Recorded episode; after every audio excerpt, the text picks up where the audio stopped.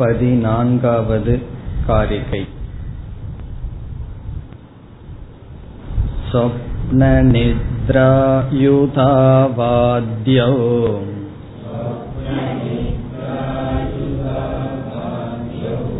ப்ராஜ்ஞ ஸ்வப்ன நித்ரயாம்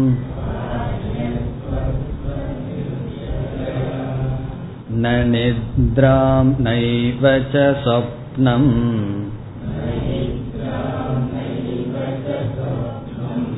துர்யே பஷ்யந்தி நிஷ்சிதாஹ.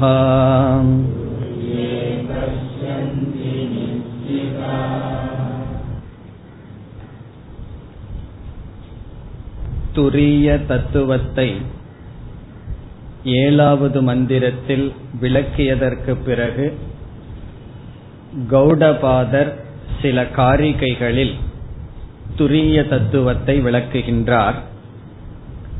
அதில் முதலில் துரியம் துக்காதீதம் என்று கூறி பதினோராவது காரிகையிலிருந்து நான்கு பாதங்களையும் ஒப்பிட்டு பார்த்து விசாரம் செய்கின்றார்.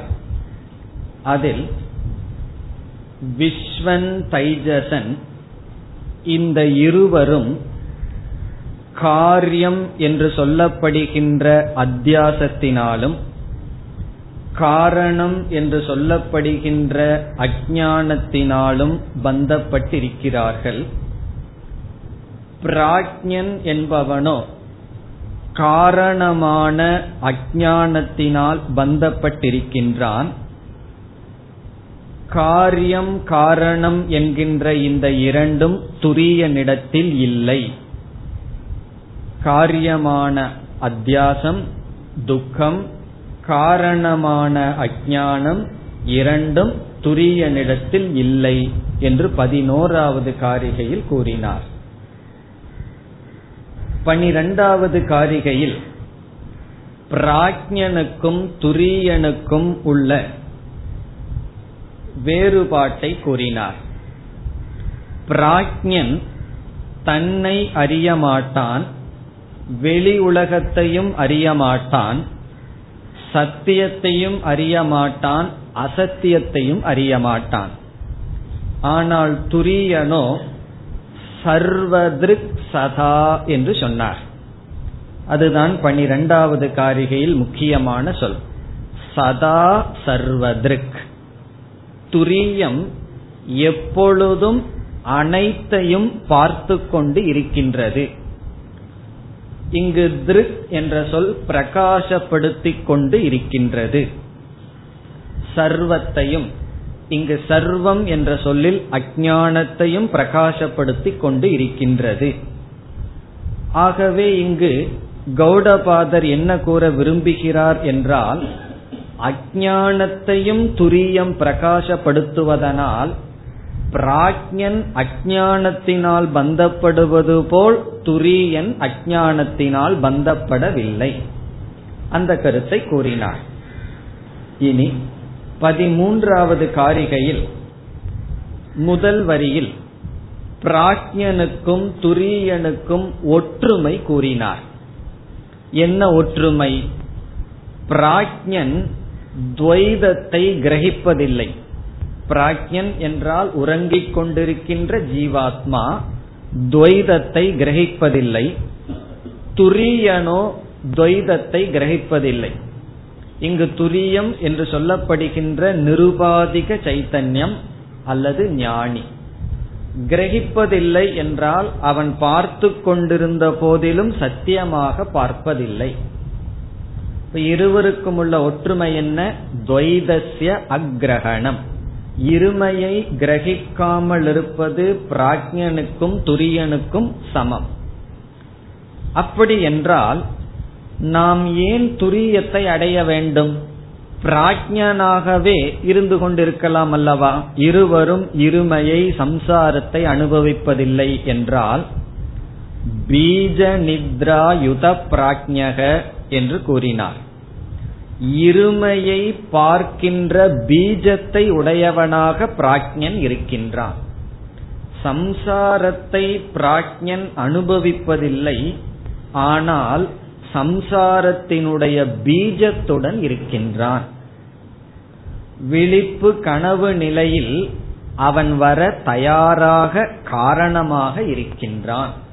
இப்ப சம்சாரத்தை அனுபவித்துக் கொண்டிருப்பவன் ஓய்வெடுக்க செல்கின்றான். ஆழ்ந்த உறக்கத்தில் ஓய்வெடுத்து மீண்டும் சம்சாரத்திற்கு வருகின்றான். ஆனால் அப்படிப்பட்ட பீஜ நித்ரா துரியத்திடம் இல்லை. துரியம் இருமையை பார்க்கவில்லை, இருமைக்கான பீஜத்துடனும் இல்லை. பிராக்ஞன் இருமையை பார்ப்பதில்லை, இருமைக்கான பீஜத்துடன் இருக்கின்றான். இனி பதினான்காவது காரிகையில் ஜாக்ரத் சொப்பனம் என்ற இரண்டையும் ஆசிரியர் சொப்பனம் என்று அழைக்கின்றார். நாம் ஜாக்ரத் என்றும் சொப்னம் என்றும் எதை பிரித்தோமோ இரண்டுமே சொப்பனம் தான் என்று கூறுகின்றார். சொப்பன நித்ரா என்ற சொல்லை பயன்படுத்துகிறார். நித்ரா என்றால் உறக்கம், அஞ்ஞானம். பிறகு என்ன சொல்கின்றார்? பிராக்ஞன் சொப்பனமில்லாத நித்ரையுடன் இருக்கின்றான், ஜாக்ரத் சொப்பனம் இல்லாத சுஷுப்தியுடன் இருக்கின்றான். ஆனால் விஸ்வ தைஜசன் சொப்பனத்துடன் இருக்கின்றான். நம் இதுவரைக்கும் என்ன சொல்லிட்டு இருந்தோம்? விஸ்வன் ஜாகிரத அவஸ்தையில் இருக்கின்றான், தைஜசன் சொப்பனத்துடன் இருக்கின்றான் சொல்லிட்டு வந்தோம். இந்த இடத்துல கௌடபாதர் என்ன செய்து விட்டார்? விஸ்வன் தைஜசன் இருவரும் சொப்பனத்தில் இருக்கிறார்கள் என்றால் ஜாகிரதும் சொப்பனமும் மித்தியா கனவு என்று சொல்லி, துரிய தத்துவத்திடம் ஞானிகள் எதையும் பார்ப்பதில்லை. ஜாகிரத், சொப்பனம், சுஷுப்தி அல்லது நித்ரா இவைகளை பார்ப்பதில்லை என்று சொன்னார். இனி நாம் பதினைந்தாவது காரிகைக்கு செல்கின்றோம். அன்யதா கிருண்ணத ஸ்வப்னஹ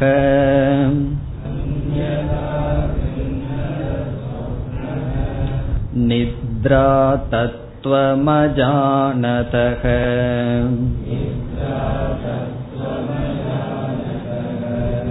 விபர்யாசேதயோக்ஷீனே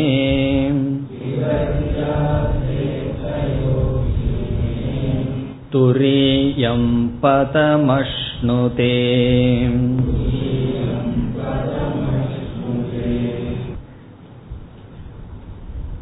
மூன்று கேள்விக்கு இந்த காரிகை பதில் சொல்கின்றது.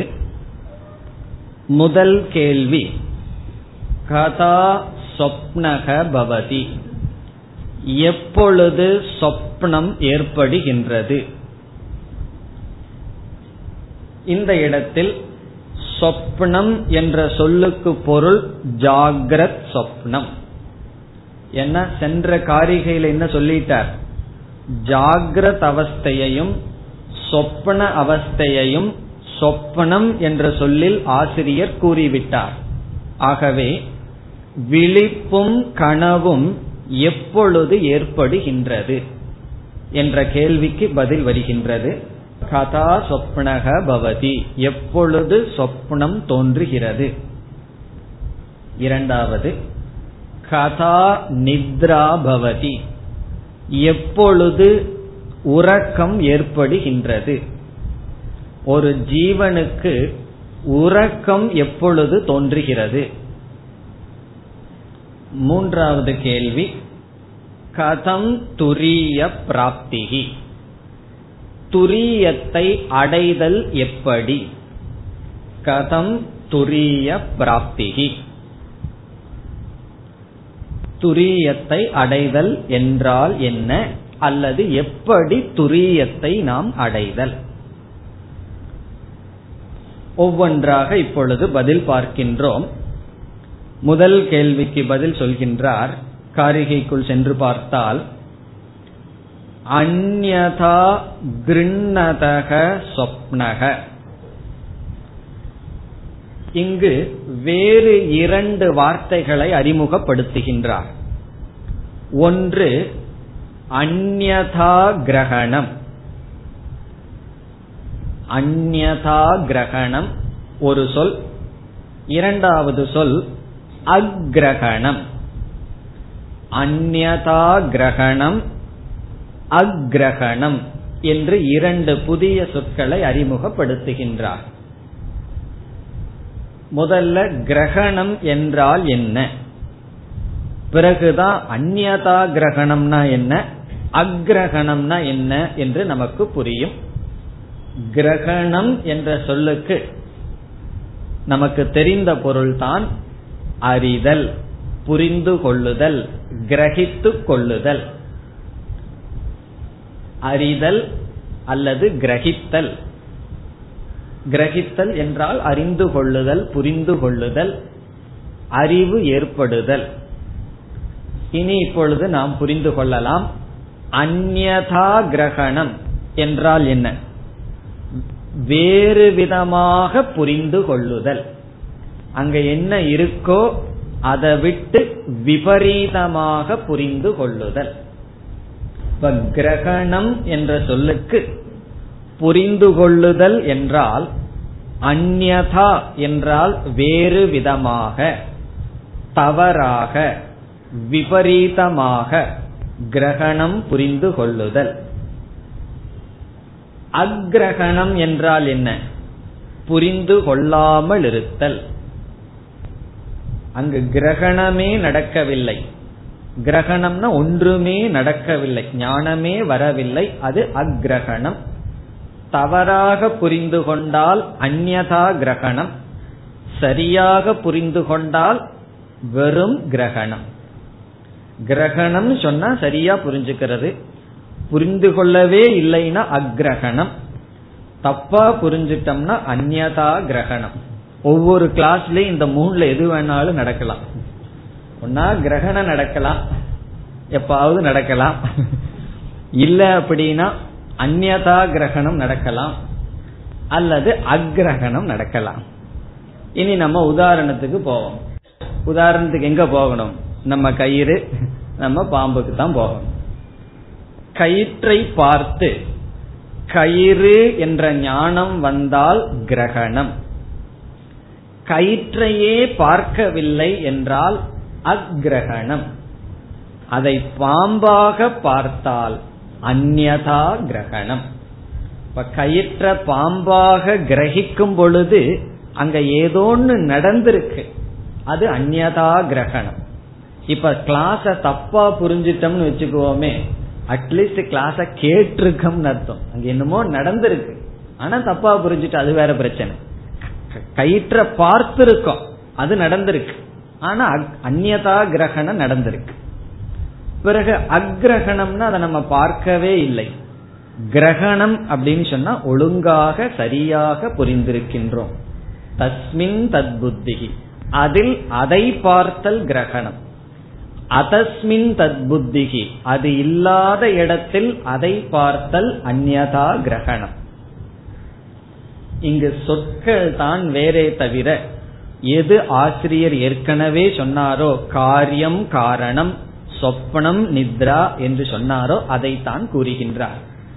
இப்பொழுது முதல் கேள்விக்கு பதில் என்னவென்றால், துரியம் என்ற ஒரு தத்துவம் தான் இருக்கின்றது.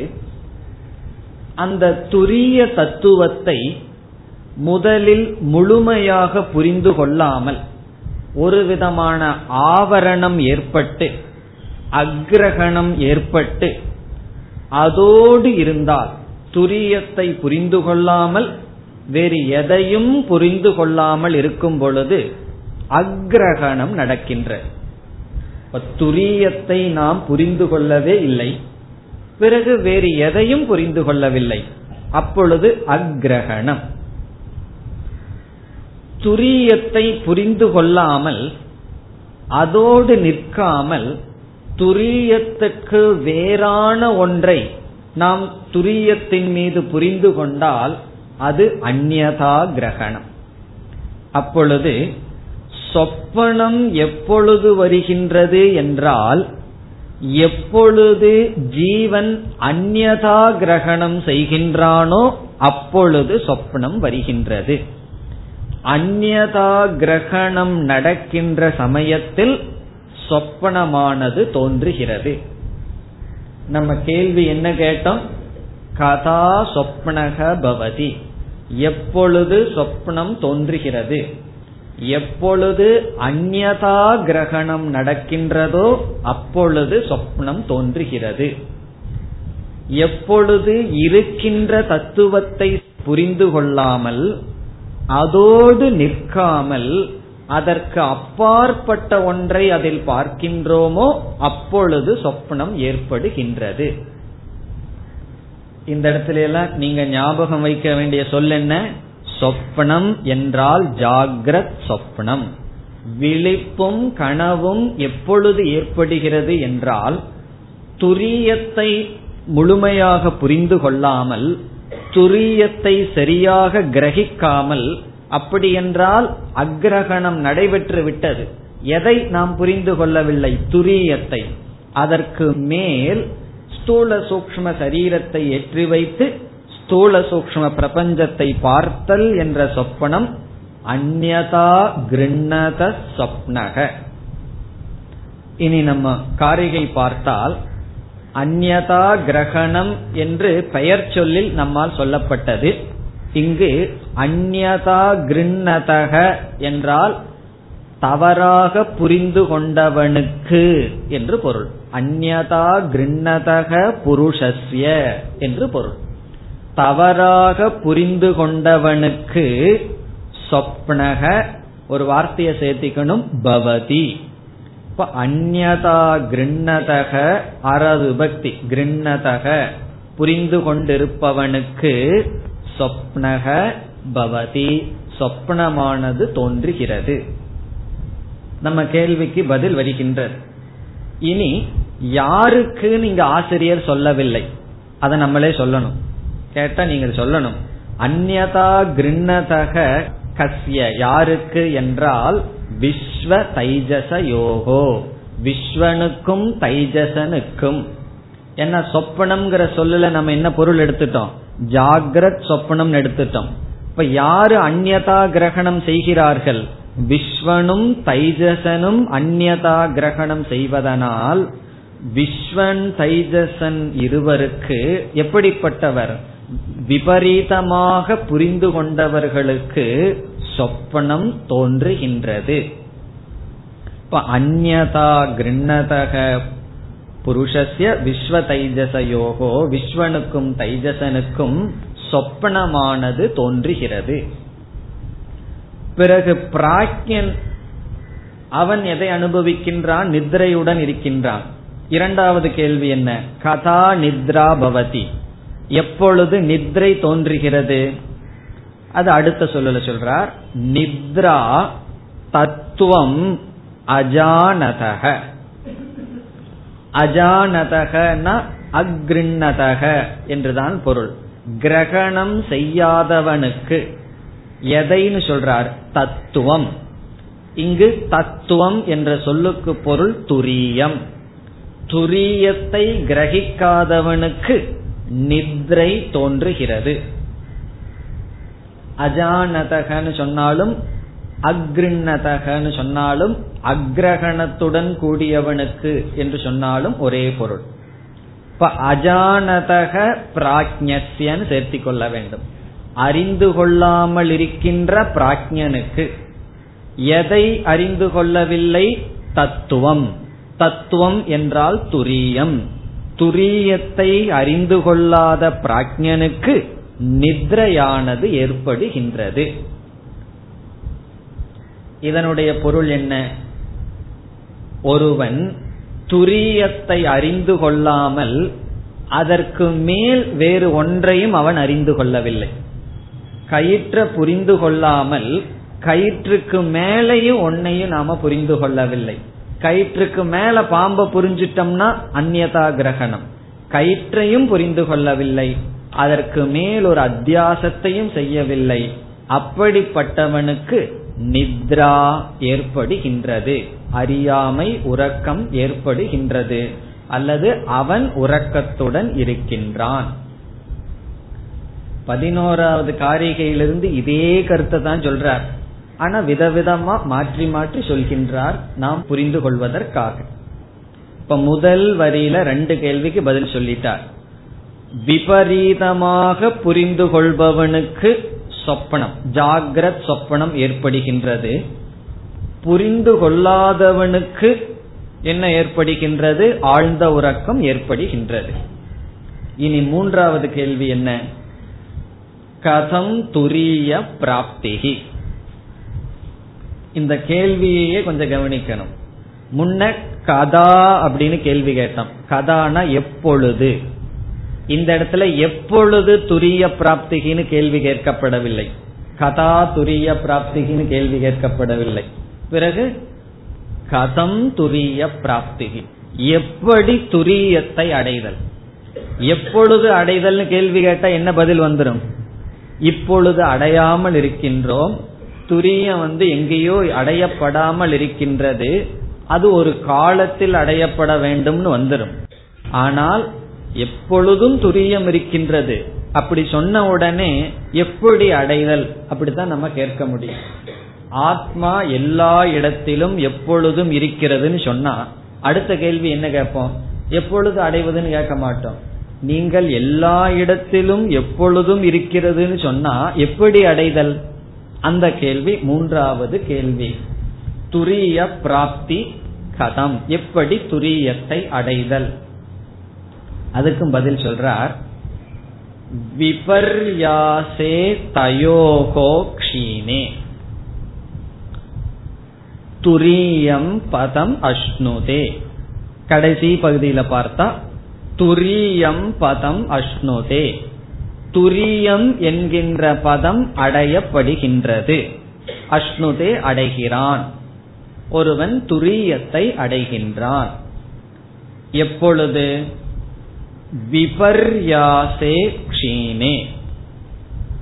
விபர்யாசம் என்றால் தவறு, மிஸ்டேக், எரர். க்ஷீணே என்றால் நாசமடையும் பொழுது, நீங்கும் பொழுது. விபர்யாசே க்ஷீணே என்றால் தவறானது நீங்கும் பொழுது. தவறு யாரிடம் இருக்கின்றது? எவர்களிடம் தவறு இருக்கின்றது? தயோகோ, இருவரிடம். அந்த இருவரிடம், அந்த இருவரிடம் இருக்கின்ற தவறு நீங்கும் போது, இவை இவைகள் இந்த அல்லது அந்த இருவர்களிடத்தில் தவறு நீங்கும் பொழுது துரியம் அடையப்படுகின்றது. கௌடபாதர் சும்மா எழுதல, அங்கங்க பொடி வச்சு எழுதுறார். அந்த இருவரிடத்தில் தவறு நீங்கும் பொழுது துரியம் அடையப்படுகின்றது. இப்ப அந்த இருவரிடத்தில் இடத்துல ஒரு பொடி வச்சுட்டார். என்ன பண்ணியிருக்கார்?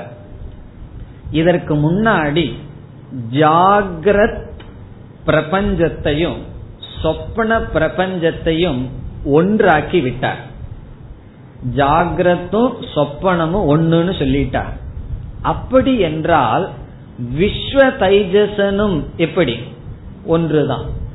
ஜாகிரதும் சொப்பனமும் ஒன்றுன்னு சொன்னா ஜாகிரத்தை பார்க்கின்ற விஸ்வனும் சொப்பனத்தை பார்க்கின்ற விஸ்வனுக்குள்ள என்ன வேறுபாடுனா, இப்ப நம்ம என்ன பண்ணிட்டு இருக்கோம்னா, ஒன்னா முழிச்சிட்டு கனவு காண்றோம், இல்ல தூங்கிட்டு கனவு கண்டு கொண்டு இருக்கின்றோம். இப்போ ஒரே ஆழ்தான்னு சொல்லிடுறாரு. இப்ப தயோகோன்னா அந்த இருவர், அந்த இருவர்ங்கிற இடத்துல எப்படி புரிந்து கொள்ள வேண்டும்? விஸ்வ தைஜசன ஒரு ஆளா வச்சுக்கணும், பிறகு பிராக்ஞன ஒரு ஆளா வச்சுட்டு தயோகோன்னு சொல்ற. அந்த இருவருடைய சொல்லும் பொழுது விஸ்வ தைஜசன் என்ற ஒருவன் இப்ப இருக்கின்ற நம்மையும் கனவு கண்டுட்டு இருக்கிற நம்மையும் கௌடபாதர் ஒரே ஆள்னு சொல்றார். அப்ப என்னன்னா விழித்து கொண்டும் உறங்கிக் கொண்டும் கனவை பார்த்து கொண்டிருக்கின்ற ஒரு தத்துவம், பிறகு பிராக்ஞன் ஒன்றையும் பார்க்காமல் இருப்பவன், அதுதான் அதற்கு பொருள். இப்ப தயோகோ என்ற சொல்லுக்கு பொருள் அந்த இருவர்களுடைய அந்த இருவர்கள் என்றால் விஸ்வ தைஜச ஒரு ஆள், பிராஜ்ஞயோகோ விஸ்வ தைஜச ராசி, ராசினா அத ஒரு குரூப் பண்ணிடுறார், விஸ்வ தைஜசங்கிறவன், பிறகு பிராஜ்ஞன். விஸ்வ தைஜசனுடைய விபர்யாசக என்ன? விபர்யாசகனா அவன் செய்யற தப்பு என்ன? விஸ்வ தைஜசன் என்ற ஒரு, இப்ப விஸ்வ தைஜசன் ஒன்னா இருக்கா, விஸ்வ தைஜசன் செய்கின்ற விபர்யாசம் தவறு. அக்ரகணம் பிளஸ் அந்யதா கிரகணம், இந்த ரெண்டையும் விஸ்வ தைஜசன் பண்றான். இதுல வந்து விஸ்வ தைஜசன் அக்ரகணம் பண்றதில்ல, அந்யதா கிரகணம் தான் பண்றான்னு சொல்ல முடியாது. கயிற்ற பார்த்துட்டு பாம்ப பார்க்கும் பொழுது நான் கயிற்ற பார்த்து கொண்டு இருக்கின்றேன், ஆனால் பாம்பையும் பார்க்கின்றேன் சொல்ல முடியாது. கயிற்றையும் பார்க்கவில்லை, பாம்பை பார்க்கின்றேன். அதுபோல விஸ்வ தைஜசனிடம் ரெண்டு விபர்யாசம் இருக்கின்றது, ரெண்டு தவறு நடந்திருக்கின்றது. ஒன்னு அக்ரகணம், இனி ஒன்று அந்யதா கிரகணம்.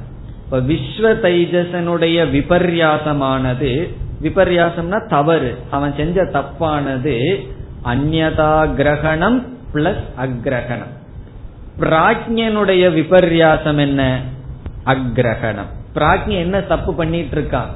அது மேல ஒன்ன பார்த்துட்டு இல்ல, அதை பார்க்காமல் இருக்கின்றான். இப்ப பிராஜ்ஞனுடைய தவறு அக்ரகணம், விஸ்வ தைஜசனுடைய தவறு அந்யதா கிரகணம். இவ்விதம் விஸ்வ தைஜசன் என்ற பிராஜ்ஞன் என்ற இந்த இருவர்களுடைய தவறு என்று நீங்குமோ அப்பொழுது துரியம் அடையப்படும். இப்ப எப்படி துரியத்தை அடையிறதுன்னு சொன்னா, நம்ம செய்கின்ற தவறை நீக்க வேண்டும். நம்முடைய மிஸ்டேக்கை நீக்கிட்டோம்னு சொன்னா துரியத்தை அடைகின்றோம். நம்முடைய தவறு நீக்கப்பட வேண்டும். அது எப்படின்னு பிறகு சொல்ல போகின்றார். தவறு என்றால் என்ன? அறியாமை நீங்க வேண்டும், அத்தியாசம் நீங்க வேண்டும். அறியாமையை நீக்கிக் கொண்டால் துரியத்தை அடைகின்றோம். இப்ப துரியத்தை அடைதல் எப்படி, எப்பொழுதுன்னு கேட்டாலும் பதில் சொல்லலாம். எப்பொழுதுன்னு என்ன?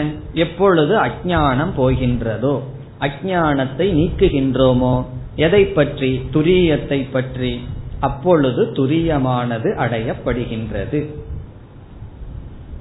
இப்ப இந்த காரிகையை பார்த்தா, அந்யதா கிருண்ணதக சொப்னக, தவறாக புரிந்து கொள்ளும் பொழுது சொப்பனம் ஏற்படுகின்றது.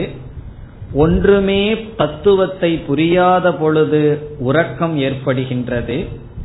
விஸ்வ தைஜசன் பிறகு பிராஜ்ஞன் என்ற இருவரிடம் இருக்கின்ற இரண்டு தவறானது, புரிந்து கொள்ளாமல் இருத்தல், தவறாக புரிந்து கொள்ளுதல் என்ற தவறு நீங்கும் பொழுது துரியமானது அடையப்படுகின்றது.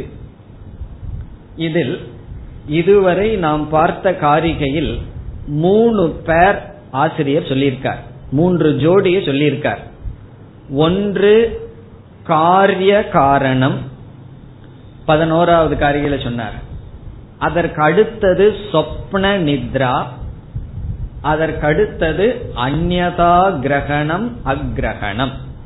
இந்த மூன்றும் ஒரே பொருள்தான். பதினோராவது காரிகையில இப்படி ஆரம்பிச்சார், காரிய காரண பத்தௌத்வௌ அப்படின்னு ஆரம்பிச்சார். காரியத்தினாலும் காரணத்தினாலும் விஸ்வனும் தைஜசனும் பந்தப்பட்டான். காரணபத்தஸ்து பிராஜ்ஞகன்னு சொன்னார். காரணத்தினால் மட்டும் பிராஜ்ஞன் பந்தப்பட்டிருக்கின்றான் என்று சொன்னார். இப்ப முதல் என்ன ரெண்டு வார்த்தை அறிமுகப்படுத்தினார்? காரியம் காரணம், ஃபர்ஸ்ட் பேர். இரண்டாவது என்ன பண்ணார்?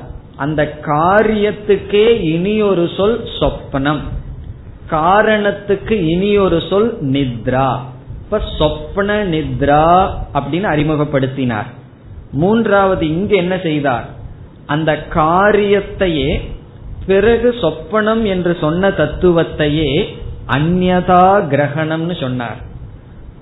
காரணம் என்று எதை சொன்னாரோ அதைய நித்ரா என்று சொன்னார், அதையே அக்ரகணம் என்று சொல்லி இருக்கின்றார். இதுக்கு எல்லாத்துக்கும் ஒரே பொருள் தான். காரிய காரணம் சொப்ன நித்ரா அந்யதா கிரகணம் அக்ரகணம் என்று சொன்னார். இதெல்லாம் என்னன்னா நான்கு பாதங்களையும் சதுஷ்பாத் ஆத்மான்னு சொன்னார். அதை ஒப்பிட்டு பார்த்து விசாரம் செய்கின்றார். இதெல்லாம் எதற்குனா துரியத்தை அடைவதற்காக இந்த விசாரம் செய்யப்பட்டது. இனி பதினாறாவது காரிகை. அநாதி மாயையா சுப்தக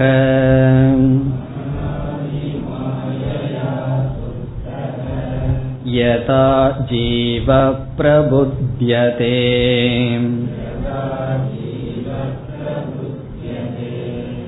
அஜமனித்ரமஸ்வப்னம்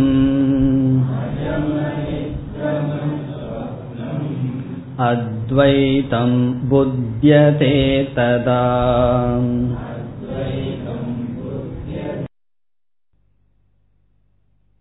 இந்த காரிகையில் துரிய பிராப்தியானது விளக்கப்படுகின்றது. சென்ற காரிகையில் துரியம் பதம் அஷ்ணுதே என்று சொன்னார். துரியம் என்ற பதத்தை அடைகின்றான் என்று சொன்னார். அது இங்கு விளக்கப்படுகின்றது. மீண்டும் துரியத்தை அடைதல் எப்படி என்ன என்று சொல்கின்றார். துரிய கதிகி துரியத்தை அடைதல். சுருக்கமா சொன்னா என்ன சொல்லலாம்? துரிய கதிகி என்பது துரிய அவகதிகி. கதிகினா அடைதல், அவகதிகினா புரிந்து கொள்ளுதல். கச்சதின்னு சொன்னா போகிறான், அவகச்சதினா புரிந்து கொள்கின்றான் அர்த்தம். இப்போ துரியத்தை அடைகின்றான் என்றால் துரியத்தை புரிந்து கொண்டான். பத்தாவது மனிதன் விஷயத்துல அதானே, அவன் பத்தாவது மனிதனை புரிந்து கொண்டான். ஆத்துல போன பத்தாவது மனிதனை தேடி பத்தாவது மனிதனை புரிந்து கொண்டான் என்றால் பத்தாவது மனிதனை அடைந்து விட்டான், தன்னைத்தான புரிந்து கொண்டான். அதை இங்கு சொல்லப்படுகின்றது. இந்த புரிந்து கொள்வதற்கு முன் ஜீவனுடைய நிலையை ஆசிரியர் விளக்குகின்றார். இந்த ஜீவன் வந்து எப்படி இருந்தானாம் இதை புரிந்து கொள்வதற்கு முன் அழகா சொல்றார். அநாதி மாயையா சுப்தக. அநாதி மாயையா சுப்தக. இங்கேயும் ஒரு பொடி வச்சு பேசுறார். சொப்பனகங்கிற வார்த்தைய எதுக்கு பயன்படுத்தினார்? ஜாகிரதத்துக்கு பயன்படுத்தினார். இங்க சுப்தகங்கிற வார்த்தைய மூன்று அவஸ்தைக்கும் பயன்படுத்துகின்றார். சுப்தகன உறங்கிக் கொண்டு இருக்கின்றான்.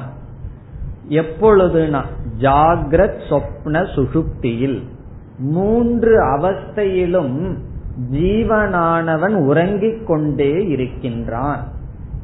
அப்ப சுப்தகன் இந்த காரிகையில வருகின்ற சொல்லுக்கு பொருள் அஞ்ஞானத்துடன் கூடி இருக்கின்றான். அறியாமையுடன் கூடி இருக்கிறதான் இங்க சுஷுப்தி அல்லது சுப்தக என்று சொல்கின்றார். இத நம்ம ஏற்கனவே பார்த்திருக்கோம். எந்த இடத்துலனா ஐந்தாவது உபனிஷத் மந்திரத்தில் யத்ர சுப்தோ ந கஞ்சன காமம் காமயதே ந கஞ்சன சொப்னம் பஷ்யதிங்கிற இடத்துல பார்த்திருக்கோம். ஞாபகம் இல்லைன்னா உங்க நோட்ஸில் இருக்கும். அங்க என்ன பார்த்திருக்கோம்னு சொன்னா சுப்தக சுஷுப்திங்கிறதுக்கு ரெண்டு அர்த்தம் இருக்கு. ஒன்று அவஸ்தை, இனி ஒன்று அஜ்ஞானம் அப்படின்னு பார்த்திருக்கோம். அந்த அஜ்ஞானம்ங்கிற அர்த்தத்தை இங்கு பயன்படுத்துகின்றார். அப்போ யதா எப்பொழுது ஜீவக ஜீவனானவன் எப்படிப்பட்ட ஜீவன் சொல்றார். மாயையா சுப்தக மாயையினால் உறங்கிக் கொண்டு இருக்கின்றான். எப்படிப்பட்ட மாயைன்னு சொல்ற. எவ்வளவு நாளா உறங்கிக் கொண்டிருக்கின்றான் இந்த ஜீவன்? இந்த இடத்துல உறங்கிக் கொண்டிருக்கின்றான்னா நம்ம வந்து படுத்து தூங்கிட்டு இருக்கான் சயனத்தோடு இருக்கான்னு அர்த்தம் கிடையாது. இப்ப நம்ம என்ன பண்ணிட்டு இருக்கிறோமோ அதேதான். மூன்று அவஸ்தையிலும் இருந்து கொண்டிருப்பதை இங்கு உறங்கிக் கொண்டிருக்கின்றான். தத்துவத்தை தெரிந்து கொள்ளாமல் மாயையினால் தத்துவத்தை புரிந்து கொள்ளாமல் சம்சாரத்தில் உழன்று கொண்டு இருக்கின்றான்.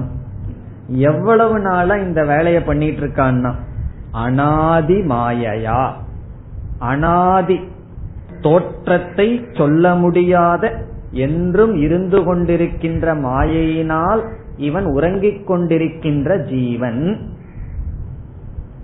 இங்க மாயைய அனாதின்னு சொல்றோம். அதற்கு காரணம் என்னன்னு சொன்னா, மாயா மித்யாவாக இருக்கின்ற காரணத்தினால் அது அனாதி. ஆத்மாவையும் அனாதின்னு சொல்லுவோம். காரணம், ஆத்மா சத்தியமாக இருக்கின்ற காரணத்தினால். மித்யா வஸ்துவையும் அனாதின்னு சொல்லுவோம், சத்திய வஸ்துவையும் அனாதி என்று சொல்லப்படுகின்றது. ஆனா அதுக்கு அர்த்தம் வேற. சத்தியமான ஆத்மாவை அனாதின்னு சொன்னா அது பிறக்காமல் என்றும் இருக்கிறது அர்த்தம். எப்பொழுதெல்லாம் பிரம்ம அனாதி, ஆத்மா அனாதின்னு சொல்றமோ அப்பொழுது தோற்றத்துக்கு வராமல் சத்தாக என்றும் இருக்கிறது அர்த்தம். மாயா அனாதி என்று சொல்லும் பொழுது அதனுடைய ஆதியை, பிறப்பை சொல்ல முடியாது என்று பொருள். இப்பொழுது தோன்றியது என்று சொல்ல முடியாது. ஏன் சொல்ல முடியலனா, அது உண்மையில் தோன்றவில்லை. அது சொல்ல போறார், அடுத்த ஸ்லோகத்துல சொல்ல போறார். அது தோன்றியிருந்தா தானே அதுக்கு ஒரு ஆதியை சொல்ல முடியும். ஆகவே அது மித்யா. மித்யாவஸ்து என்னைக்கும் அனாதி. ஆகவே அனாதி மாயையா சுத்தக, பொய்யான இந்த மாயையினால் உறங்கிக் கொண்டிருக்கின்ற ஜீவன் யதா எப்பொழுது பிரபுத்யதே விழித்துக் கொள்கின்றானோ. பிரபுத்யதே என்றால் விழித்துக் கொள்கின்றானோ. அப்ப விழித்துக் கொள்ளுதல்னா என்ன அர்த்தம்? எல்லாம் லட்சணையாவே பேசிட்டு வர்ற. இங்கு உறக்கம்னு சொன்னா அஜ்ஞானம் அர்த்தம். விழித்துக் கொள்ளுதல்னா என்ன அர்த்தம்? ஞானத்தை அடைகின்றானோ. ஞானத்தை அடைதல் தான் ஒரு விதமான விழிப்பு. பிரபுத்தியதே இந்த இடத்துல சங்கராச்சாரியார் சில கருத்தெல்லாம் சேர்த்துறார். அவனுக்கு எப்படி போதம் வருது? போதம்னு சொன்ன என்ன? அறிவு வருகின்றது. அந்த அறிவு வருவதற்கு கருவி என்ன? அவன் எப்படிப்பட்ட அறிவை அடைகின்றான்? அதுக்கெல்லாம் பதில் சொல்றார். அப்ப அவனை யார் வந்து உறக்கத்திலிருந்து எழுப்பி விடுகிறார்கள் என்றால் குரு சாஸ்திரேன அப்படின்னு சொல்றார். குருவி குருவினுடைய சாஸ்திரத்தினுடைய துணையினால் விழித்து கொள்கின்றான். நம்ம விழிக்க வைக்கிறது யாருன்னா, உறங்கிக் கொண்டிருக்கின்ற நம்மை விழிக்க வைப்பது சாஸ்திரமும் குருவும். சாஸ்திரமும் குருவும் சொன்னா குரு பயன்படுத்துகின்ற சாஸ்திரத்தினால். சாஸ்திரம் வந்து நம்மளைய விழிக்க வைக்காது, குருவினால், குருவின் துணை கொண்டு. அப்ப குரு யார விழிக்க வைக்கிறார்னா தூங்கிட்டு இருக்கிறவனை அல்ல, நல்லா விழிச்சு கொண்டு கேட்டுக்கொண்டிருப்பவனை விழிக்க வைக்கின்றார். அஜ்ஞானத்திலிருந்து விழிப்பை கொடுக்கின்றார். பிறகு எப்படிப்பட்ட வார்த்தையினால்? தத்துவமசி என்ற மகா வாக்கியத்தினால் விழிக்க வைக்கின்றார்.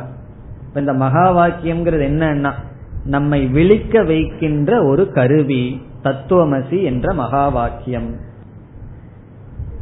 பிரபுத்தியதே. பிறகு இரண்டாவது வரியில் கடைசி சொல்ல பார்த்தா ததா அப்படின்னு ஒரு சொல் இருக்கு. எப்பொழுது விழித்துக் கொள்கின்றானோ என்று சொன்னார். அப்பொழுது ததா, அப்பொழுது இரண்டாவது வரியில கடைசி சொல் ததான்னு கடைசியா இருக்கு. அதை எப்படி சேர்த்தனும்?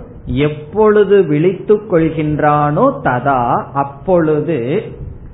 பிறகு அஜம் அனித்ரம் அஸ்வப்னம் அத்வைதம் புத்தியதே, அப்பொழுது இப்படிப்பட்ட தத்துவத்தை அறிகின்றான் அல்லது அடைகின்றான்.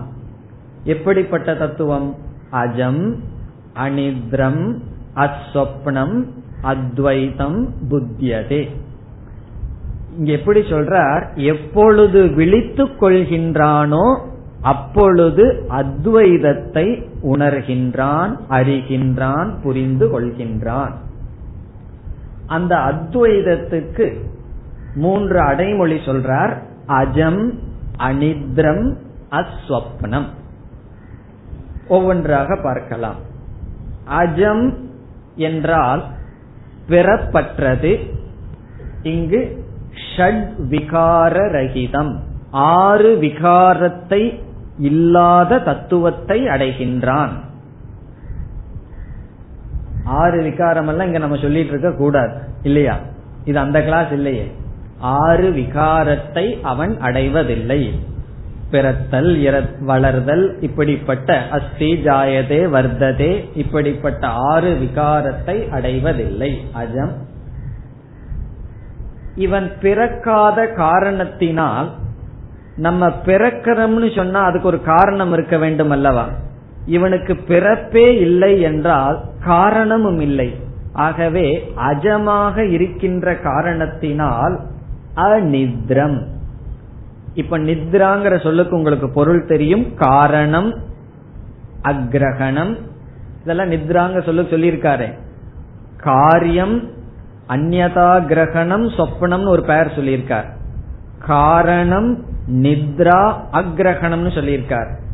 அநித்ரம்னா அஜ்ஞானம் இல்லாத தத்துவம், காரணம் இல்லாத தத்துவம், மாயா இல்லாத தத்துவத்தை அடைகின்றான். அனித்ரம்னா காரண ரஹிதம் பிரம்ம. காரணம் சொன்னா மாயைங்கிற காரணமற்றது, அறியாமையற்றதை, அறியாமையற்ற தத்துவத்தை அவன் அடைகின்றான். அனித்ரம். அவன் ஏன் அப்படிப்பட்ட தத்துவத்தை அடைகின்றான்னா அது அஜமாக இருக்கின்ற காரணத்தினால். ஒன்றுக்கு ஒன்று காரணம், அது பெறப்பட்டதாக இருக்கின்ற காரணத்தினால் அது காரணமற்றதாக இருக்கின்றது. இனி அதுக்கு காரணம் இல்லை என்ற காரணத்தினால் அஸ்வப்னம், அதனிடம் சொப்பனம் கிடையாது. இங்கு சொப்பனம் சொன்னா பிரபஞ்சம் கிடையாது, கனவு பிரபஞ்சமோ விழிப்பு பிரபஞ்சமோ கிடையாது. சலனமற்றது, சாந்தம். பிரபஞ்சம்னு வந்தாவே சப்தம் வந்துருதுமே, டிஸ்டர்பன்ஸ் வந்துருமே, அது கிடையாது. இதெல்லாம் எவ்வளவு, இப்படி இப்படி இருக்கிற தத்துவம் எவ்வளவு இருக்குன்னா அத்வைதம், இரண்டற்ற தத்துவத்தை அவன் அறிகின்றான். இப்ப எப்பொழுது அறியாமையிலிருந்து விழித்து கொள்கின்றானோ அப்பொழுது பிறப்பற்ற, அஞ்ஞானமற்ற, பிறகு பிரபஞ்சமற்ற அத்வைதத்தை அறிகின்றான், அடைகின்றான். அப்பொழுது அடைகின்றான். இங்க அத்வைதம் சொல்லுக்கு பொருள் சர்வதா ஏகம். இப்ப ஏகம்ங்கிற பொருளுக்கு என்ன பொருள்னா, ஒன்று என்றால் அது பாதியா மாறலாம், பிறகு ரெண்டா மாறலாம். அத்வைதம்னு சொன்னா அது என்றும் ஒன்றாகவே இருப்பது. எவர் ஒன் அப்படின்னு சொன்னா அத்வைதம், நவ் ஒன் அப்படின்னு சொன்னா ஏகம். இப்ப ஏகம்னு சொன்னா இப்பொழுது ஒன்னா இருக்கு, பிறகு என்னன்னா பிறகு ரெண்டா மாறி இப்போ ஒன்னா இருப்பாங்க அப்படின்னு சொல்றோம் இல்லையா. இப்ப சேர்ந்து இருக்கிறார்கள், கொஞ்ச நாளுக்கு அப்புறம் பிரிஞ்சுக்குவாங்கன்னு எல்லாம் சொல்லுவோம் அல்லவா. அப்ப ஏகம் என்று சொன்னால் இப்பொழுது ஒன்று, அது அறையா மாறலாம், காலா மாறலாம், அது மாற்றத்துக்கு உட்படுகின்ற ஒண்ணு. அத்வைதம் என்றால் எப்பொழுதும் ஒன்றாக இருப்பது, அங்க நம்பரே கிடையாது. அதுக்காகத்தான் அத்வைதம். எண்ணிக்கை இருந்து ஒண்ணுன்னு சொல்லல, எண்ணிக்கைக்கு அப்பாற்பட்டது, எண்ணிக்கை அற்றது, ஒரே ஒரு தத்துவம், என்றும் ஒன்றாக இருப்பது அத்வைதம். அப்ப என்ன சொல்லலாம், எப்பொழுது அஞ்ஞானத்திலிருந்து விழிக்கின்றானோ அப்பொழுது இப்படிப்பட்ட ஆத்ம தத்துவத்தை அறிகின்றான். அதுதான் இந்த காரிகையினுடைய சாரம். அனாதியான மாயையினால் உறங்கிக் கொண்டிருக்கின்ற ஜீவன் எப்பொழுது அறியாமையிலிருந்து குரு சாஸ்திரத்தினுடைய துணை கொண்டு தத்துவமசி என்ற வாக்கியத்தினால் விழிக்கின்றானோ அப்பொழுது பிறப்பற்ற, பிறப்பற்றது என்ற காரணத்தினால் காரணமற்ற, அஞ்ஞானமற்ற, அஞ்ஞானமற்றது என்ற காரணத்தினால் அஸ்வப்னம் பிரபஞ்சமற்ற அத்வைதத்தை அவன் அறிகின்றான், புரிந்து கொள்கின்றான். இப்ப துரிய பிராப்தி எப்படி விளக்கப்படுகின்றது? இருமை அற்றது, பிரபஞ்ச நிவர்த்திகி, அத்வைதம் துரிய பிராப்திகி. அதுதான் சாரம். ஏன்னா இதனுடைய அடிப்படையில் அடுத்த காரிகை வர இருக்கின்றது. துரிய பிராப்தி என்றால் என்ன? அத்வைத பிராப்தி. அத்வைத பிராப்தி என்றால் என்ன? இருமை இல்லாத நிலை, பிரபஞ்ச நிவிருத்தி, துரிய பிராப்தி. ஒன்றை விடுறதுதான் ஒன்றை அடைதல். பிரபஞ்சத்தினுடைய நிவிருத்தி துரிய பிராப்தி. ஏன்னா பிரபஞ்சத்தினுடைய நிவிருத்தின்னு சொன்னா என்ன பொருள்? இருமை, அஸ்வப்னம். சொப்னம்னா பிரபஞ்சம், கனவு, பிறகு விழிப்பு பிரபஞ்சத்தினுடைய நிவிருத்தி, அதற்கு காரணமான பீஜத்தினுடைய நிவிருத்தி, பெறப்பட்ட நிலை, அத்வைதத்தை அடைகின்றான். இந்த நிலையில அடுத்த காரிகை வருகின்றது. பதினேழு. பிரபஞ்சோ யதி வித்யேத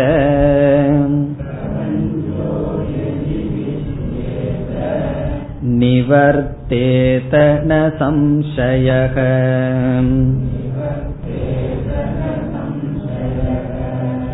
மாயா மாத்ரமிதம் துவைதம்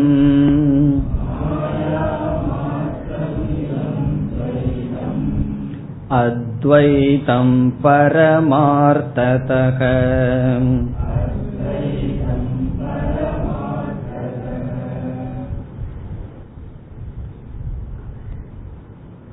பதினேழு பதினெட்டு இந்த ரெண்டும் சக்தி வாய்ந்த காரிகைகள், பவர்ஃபுல் காரிகை. என்ன செய்யறார் இந்த இடத்துல? ஹையஸ்ட் நிலையிலிருந்து பேசுறார், உயர்ந்த நிலையிலிருந்து. அந்த நிலையத்தான் பரமார்த்ததக அப்படின்னு சொல்றார். மேலான நிலையிலிருந்து ஒரு கருத்தை சொல்றார். பிறகு இந்த கருத்தை நம்ம கேட்ட உடனே கொஞ்சம் கஷ்டமா இருக்கு, என்ன இப்படி சொல்லிடுறாரே, கஷ்ட பெரிய இந்த பிரபஞ்சத்திலிருந்து துக்கத்தை அனுபவிச்சுட்டு இருக்கோம், பிரபஞ்சமே இல்லைன்னு சொல்லிடுறாரே அப்படின்னு நமக்கு தோணும். அதுதான் இங்க சொல்றார். இந்த காரிகையினுடைய சாரம், அடுத்த காரிகையினுடைய சாரம், பிரபஞ்சமே கிடையாது, ஒன்னும் இல்லை அப்படின்னு சொல்றார். ஒருவரிடம் போறோம், தலைவலிக்குதுன்னு சொல்றோம், அவர் சொல்றார் தலைன்னு ஒண்ணு இல்லையே அப்படின்னு சொன்னா நமக்கு எப்படி இருக்கும்? தலைவலிக்குதுன்னு உங்ககிட்ட வந்தா கொஞ்சம் விசாரம் பண்றாரு தர்க்க ரீதியா, எது தலை, மூக்கு தலையா, கண்ணு தலையா, காது தலையான்னு தர்க்க ரீதியா விசாரம் பண்ணி தலைன்னு ஒண்ணு இல்லையே அப்படின்னு சொன்னா எப்படி இருக்கும்? அப்படி நமக்கு தெரியும். ஏன்னா பிரபஞ்சத்துல துக்கத்தை அனுபவிச்சுட்டு இருக்கும் போது பிரபஞ்சமே இல்லைன்னு சொல்றார். அடுத்த காரிகையில சொல்ல போறார் குரு, சாஸ்திரம், சிஷ்யன், ஒன்னு இல்லைன்னு சொல்ல போறார். பிறகு இந்த ரெண்டு காரிகையும் அடுத்த அத்தியாயத்துல விளக்க போறார். வைதத்திய பிரகரணத்துல என்ன செய்ய போறார்? இதை நிலைநாட்ட போகின்றார். இப்ப பிரபஞ்சோபசமம் ஒரு வார்த்தையை கேள்விப்பட்டிருக்கோம். எங்க கேள்விப்பட்டோம்? நாந்த பிரக்ஞம்ங்கிற மந்திரத்துல. அதை விளக்குகின்றார். இனி ஒரு பூர்வ பட்சம், சந்தேகம் நமக்கு ஒன்னு வரலாம். சந்தேகம் என்னவென்றால், அப்பொழுது அத்வைதம் அறியப்படுகின்றது, அடையப்படுகின்றதுன்னு சொன்னார் சென்ற காரிகையில். ததா புத்தியதே அத்வைதம். ததா அப்பொழுது, அஜம் அனித்ரம் அஸ்வப்னம் புத்தியதே ததா அப்படின்னு சொன்னார். அப்ப நமக்கு என்ன சந்தேகம் வரலாம்? அத்வைத பிராப்தி என்பது பிரபஞ்சத்தினுடைய நிவிருத்தி, பிரபஞ்சம் போனாதான் அத்வைதத்தை நாம் அடைகின்றோம் அப்படின்னு சொன்னார். எப்பொழுது பிரபஞ்சம் போகும்னா, எப்பொழுது துரியத்தை புரிஞ்சுக்கிறோமோ அப்பொழுது பிரபஞ்ச நிவிருத்தி ஏற்பட வேண்டும். அஸ்வப்னம், அநித்ரம் என்றெல்லாம் சொன்னார். இப்ப என்ன சந்தேகம் நமக்கு வரலாம்? பிரபஞ்ச நிவிருத்தி ஏற்பட்ட பின் அத்வைத பிராப்தி. பிரபஞ்ச நிவிருத்தி ஏற்படுவதற்கு முன் அத்வைதம் இல்லை என்று நமக்கு வரலாம், எண்ணம் வரலாம். பிரபஞ்சம் சென்றதற்கு பிறகு என்ன வந்துள்ளது? அத்வைதத்தை அடைகின்றோம். அப்படி என்றால் ஒரு காலத்தில் பிரபஞ்சம் இருக்கின்ற காலத்தில் என்ன இல்லை? அத்வைதம் இல்லை. இப்ப பிரபஞ்சம் செல்லவில்லை என்றால் அத்வைதம் வராது. இப்ப பிரபஞ்சம் இருக்கிற வரைக்கும் அத்வைதம் இல்லை.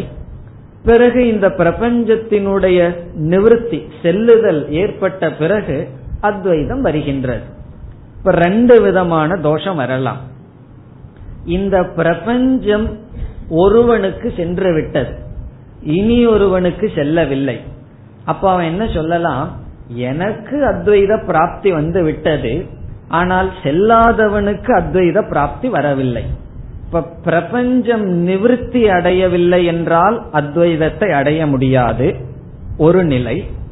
இனி ஒன்று, பிரபஞ்ச நிவர்த்தி இப்பொழுது அடைந்து விட்டது, இதற்கு முன் பிரபஞ்சம் இருந்ததல்லவா, அது நிவர்த்தி அடைவதற்கு முன் இருந்ததல்லவா, அப்பொழுது அத்வைதம் இல்லை என்ற சந்தேகம் நமக்கு வரும். அப்ப நம்ம என்ன சொல்லுவோம்? அத்வைதம் எப்பொழுதும் இருக்கின்றதுன்னு சொல்ல முடியாது, பிரபஞ்ச நிவர்த்திக்கு பிறகுதான் இருந்தது என்று சொல்ல முடியும். இந்த மாதிரி எல்லாம் நம்ம ஆர்கியூ பண்றதுக்கு காரணம் என்னன்னு சொன்னா, பிரபஞ்சம் போய்விடுகிறது அப்படின்னு எப்ப சொல்ல முடியும்? இப்ப நமக்கு தலையில வலி அப்படின்னு ஒண்ணு இருந்தா தான், எப்பாவது அனுபவிச்சாதான் என்ன சொல்ல முடியும்? வலி சென்று விட்டது. இப்ப வந்து தலையில இருக்கிற கொம்பு சென்று விட்டதுன்னு நம்ம எப்பாவது சொல்ல முடியுமோ? என்னைக்கு நம்ம தலையில கொம்பு இருந்தது அது சென்று விட்டதுன்னு சொல்வதற்கு. இப்ப இதுல இருந்து என்ன தெரிகின்றது? ஒரு பொருளை எடுத்து அது நிவர்த்தி அடைந்து விட்டது என்று சொன்னால் அது இருந்திருக்க வேண்டும். இப்ப இருந்திருக்கிற ஒன்றுக்கு தானே நாம் நிவர்த்தியை சொல்ல முடியும். இல்லாத தலையில் இருக்கிற கொம்புக்கு நாம நிவர்த்தியை சொல்ல முடியுமோ? சொல்ல முடியாது. இப்ப இங்க என்ன சொல்லிட்டார் ஆசிரியர்? பிரபஞ்ச நிவர்த்தியினால் அத்வைதம் என்று நினைத்தால் பிரபஞ்சமானது செல்வதற்கு முன் துவைதம் இருந்தது அல்லது அத்வைதம் இல்லை, பிரபஞ்சம் சென்றதற்கு பிறகு அத்வைதம் வந்தது. இனி என்ன சொல்லிடலாம்? வந்த அத்வைதம் மீண்டும் சென்று விடாது என்று என்ன நிச்சயம்? இன்னைக்கு பிரபஞ்சம் போய் அத்வைதம் வந்ததுன்னு சொன்னா வேற எப்பாவது மீண்டும் பிரபஞ்சம் வராது அப்படிங்கறது என்ன நிச்சயம்? அதனால பல குழப்பம் வரும். அது போயிடுதுன்னு சொன்னா மீண்டும் வரமாட்டான்னு என்ன நிச்சயம்? வீட்டுல ஒரு கெஸ்ட் வந்துட்டு போயிட்டாருன்னா அவர் மீண்டும் வரமாட்டாருன்னு நிச்சயம் இருக்கா? கண்டிப்பா வருவார். இன்னைக்கு போறாருனாவே கொஞ்ச நாளைக்கு அப்புறம் வரலாம்னு போவார். அப்போ ஒன்று சென்று விட்டால் வராதுங்கிற நிச்சயம் இல்லை, ஒன்று வந்து விட்டால் செல்லாது என்ற நிச்சயமும் கிடையாது. காரணம் என்ன? அத்வைதம் வந்து விட்டதுன்னு வச்சுக்கோமே, எப்பொழுது இருக்குன்னு எப்படி சொல்ல முடியும்? அதுதானே வந்திருக்கின்றது. பிரபஞ்சம் போய்விட்டது அப்படின்னு சொன்னா அந்த பிரபஞ்சம் மீண்டும் ஏன் வராது? சரி, வராதுன்னு வச்சுக்குவோமே, அது எப்படியோ போயிடுது, வராத அளவுக்கு போக வச்சுட்டேன்னு சொன்னாலும் கூட அது போயிடுதுன்னு சொல்லும் போதே எப்போ இருந்திருக்க வேண்டும் அல்லவா? அப்பொழுது அத்வைதம் இல்லை. அப்படி என்றால் எப்பொழுதும் அத்வைதம் என்று எப்படி சொல்ல முடியும்? இப்படி எல்லாம் கேள்வி வரும்னு கௌடபாதர் யோசிச்சு என்ன பதில் சொல்றார்? யாரு சொன்னா பிரபஞ்சம் போச்சு? அது இருந்திருந்தா போயிருக்கும், அது இல்லை. பிரபஞ்சம்ங்கிறதே ஒண்ணு கிடையாது. அது இருந்திருந்தா தானே போயிருக்கும். அது பிரபஞ்சமே இல்லையே, இல்லாத ஒண்ணுக்கு அது எங்க வர்றது, எங்க போறது? இங்க என்ன சொல்றார்? பிரபஞ்சம் என்று ஒன்று இருந்திருந்தால் அது கண்டிப்பா போயிருக்கும், அது இல்லை, வருவதற்கோ போவதற்கோ. அதான் முதல் வரியில சொல்றார், பிரபஞ்சக ஏதி வித்யேத, பிரபஞ்சம் இருந்திருந்தால், எதினா ஒரு கால், பிரபஞ்சம் வித்யேத இருந்திருந்தால், ஒரு கால் பிரபஞ்சம் இருந்திருந்தால் என்ன சொல்றார்? நிவர்த்தேத, அது போயிருக்கும். அது போயிருக்கும். ந சம்சய, இதுல சந்தேகம் கிடையாது. பிரபஞ்சம் இருந்திருந்தால் அது போயிருக்கும், அவ்வளவுதான் இங்க சொல்ற. அதுக்கு மேல எல்லாம் நம்ம புரிஞ்சுக்கணும் என்ன, பிரபஞ்சம்ங்கிறது இல்ல, அது போவதும் இல்லை. பிறகு என்ன பிரபஞ்சம்? இரண்டாவது வரியில சொல்றார், மாயா மாத்திரம் இதம் துவைதம், வெறும் மாயா மாத்திரம். மாத்திரம்னா அவ்வளவுதான்.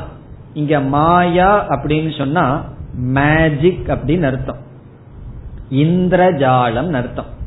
நம்ம சொல்ற அனாதி மாயை அல்ல, மாயா மாத்திரம்னா இந்திரஜாலம். அந்த காலத்துல இந்திரஜாலம் ரொம்ப பிரசித்தமா இருந்திருக்கு, அதனால அடிக்கடி அதை சொல்லுவார்கள். இந்திரஜாலம் மாத்திரம் சொன்ன என்ன, வெறும் தோற்றம் தான். இந்திரஜாலத்துல என்ன செய்வார்களாம், ஒரு பொருளே இருக்காதான், ஆனா நம்ம கண்ணுக்கு இருக்கிற மாதிரி காட்டுவார்களாம். அந்த இடத்துல அந்த பொருள் இருக்காது, அது பறவையா இருக்கலாம், ஏதாவதா இருக்கலாம், சிங்கமா இருக்கலாம், புலியா இருக்கலாம். அந்த இடத்துல அந்த பொருளே கிடையாது, ஆனா நமக்கு அது இருக்கிற மாதிரி காட்டுறதுதான் இந்திரஜாலம். அங்க போய் இது எப்படி வந்ததுன்னு கேள்வி கேட்டுட்டு இருக்க கூடாது. நாங்க சர்க்காரோட இதுக்கு போனோம், கூட இருந்துட்டு இது எப்படி வந்தது இது எப்படி வந்ததுன்னு ஒருத்தர் கேட்டுட்டே இருந்தார்.